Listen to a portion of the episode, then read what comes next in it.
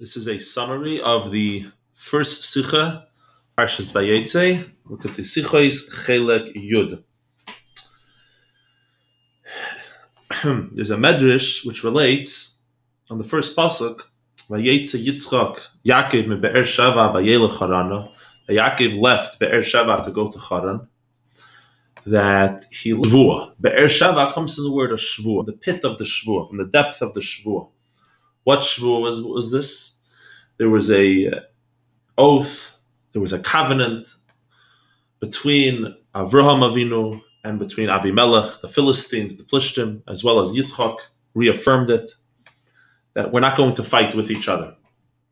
And the Medrash relates that Yaakov was being asked to uh, reaffirm this oath, this covenant, and he refused to do so, and he left. Sounds from the Medrash that he left because of this even though there were other reasons for him to leave. But for this alone, he felt the need that he would have to leave, not to obligate himself in such an oath.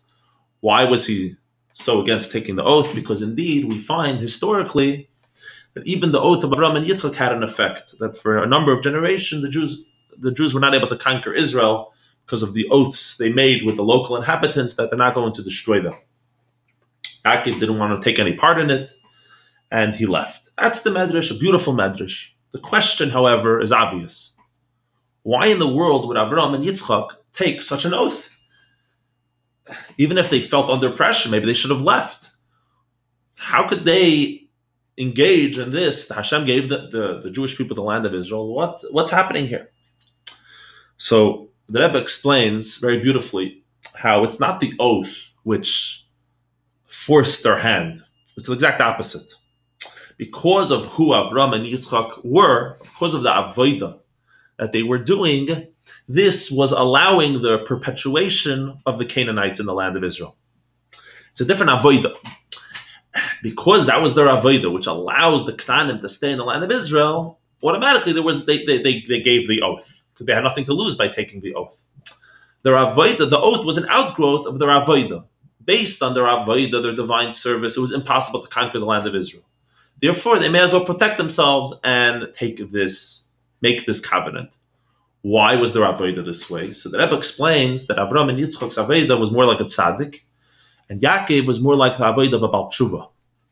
Avram and Yitzchak were engaged wholly and totally in the world of holiness. And even if we find them engaging with the world, we, we see no lasting effect no nation was created from their followers, from those who followed them, those who believed in them. It had an effect only in terms of the continuation of the Jewish people. But in terms of their effect on the world at large, on the contrary, the Medrash tells us that Avram Yatzim Imenu Yishmael and Yitzchak Yatzim Imenu Esav, that they had children who totally and absolutely rejected and left the whole story behind. They left Judaism, so to speak, behind. So the Aved of Avram and Yitzchak was more about developing the truth of the Jewish people, the truth of Hashem, giving it a place in this world, and that the forces of the world, the pagan societies, the tens of millions of people, of all the civilizations and countries shouldn't bother and shouldn't uproot their truth, that they should retain the purity of their message and of their truth within all of its glory. It's an amazing thing. The Avis were keeping all 613 commandments. They were passing on this tradition and keeping it alive. And so much so that even their own children becoming not uh, religious didn't in any way affect their truth because their truth was about maintaining the truth regardless of what the world thinks, including of what one of their some of their children think. And uh, uh, typically we translate the Medrash, "V'yatzam imenu Yishmael went out from him as a negative thing. And of course, there is something negative to that. But there's also a translation in Mal Yusa that it was just expelled. It was it, it no in no way did it affect Avram. Avram's goal was still on course. He was purged. Yishmael, who was a contradiction to Judaism, was purged. However, Yaakov, Yaakov made it his goal to deal with the world, to change the world. It's a different goal for him, if he lo- if he lost any of his children, that means that his uh, that there's something fundamentally wrong. He failed. He failed in his mission. If even his own children he can't retain, how's he going to change the world? That, that's why we find something amazing that Yaakov retained all twelve of his children, who remained Erliche, Shifte Yudke, all holy Jews. And that was the avodah that he set for himself. Just parenthetically, the Rebbe set a goal, an unbelievable goal, at the beginning of his Nasias. The goal that Rebbe set for himself is that he's going to change the entire world, and, and, and, and we're going to bring Mashiach.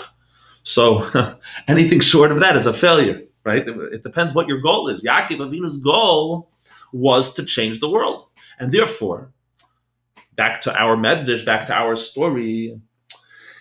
In terms of the avodah of Avram and Yitzchak, they were allowing the Plishtim to, to remain in their power and strength and so on. And it wasn't the task that they set for themselves to eliminate the forces of Plishtim. And therefore they made the Shvuah. However, Yaakov, he absolutely refused to do so. How could I? I'm already working on undermining your existence. I'm here to destroy you. I'm here to undermine you, transform you, hopefully. Either destroy or transform, but I'm here to change the world. And where did he go from? So he left the Shvuah behind. He left this covenant that the Avos before him had with the world of Klippa, with the world of negativity. That we're not going to bother you, you don't bother us. That we, we understand that Hashem gave you your territory and that we're going to retain what's ours at any cost.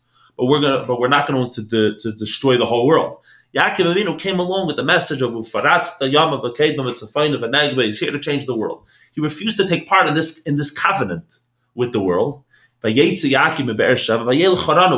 to Charana? Charana means Charein Av Shalmakim Be'elam, the most negative place on earth, the place of anger, which angers the Aibishter. And of course, we follow all Yidden are, are, are, are called Yisrael. We come from Yaakov Avinu, and our job is uh, when we transform the entire world. And this brings us to the Beis Hamikdash Hashlishi, which represents the third of the Avos. That Avram is like the first Beis Hamikdash, and Yitzchak is like the second Beis Hamikdash.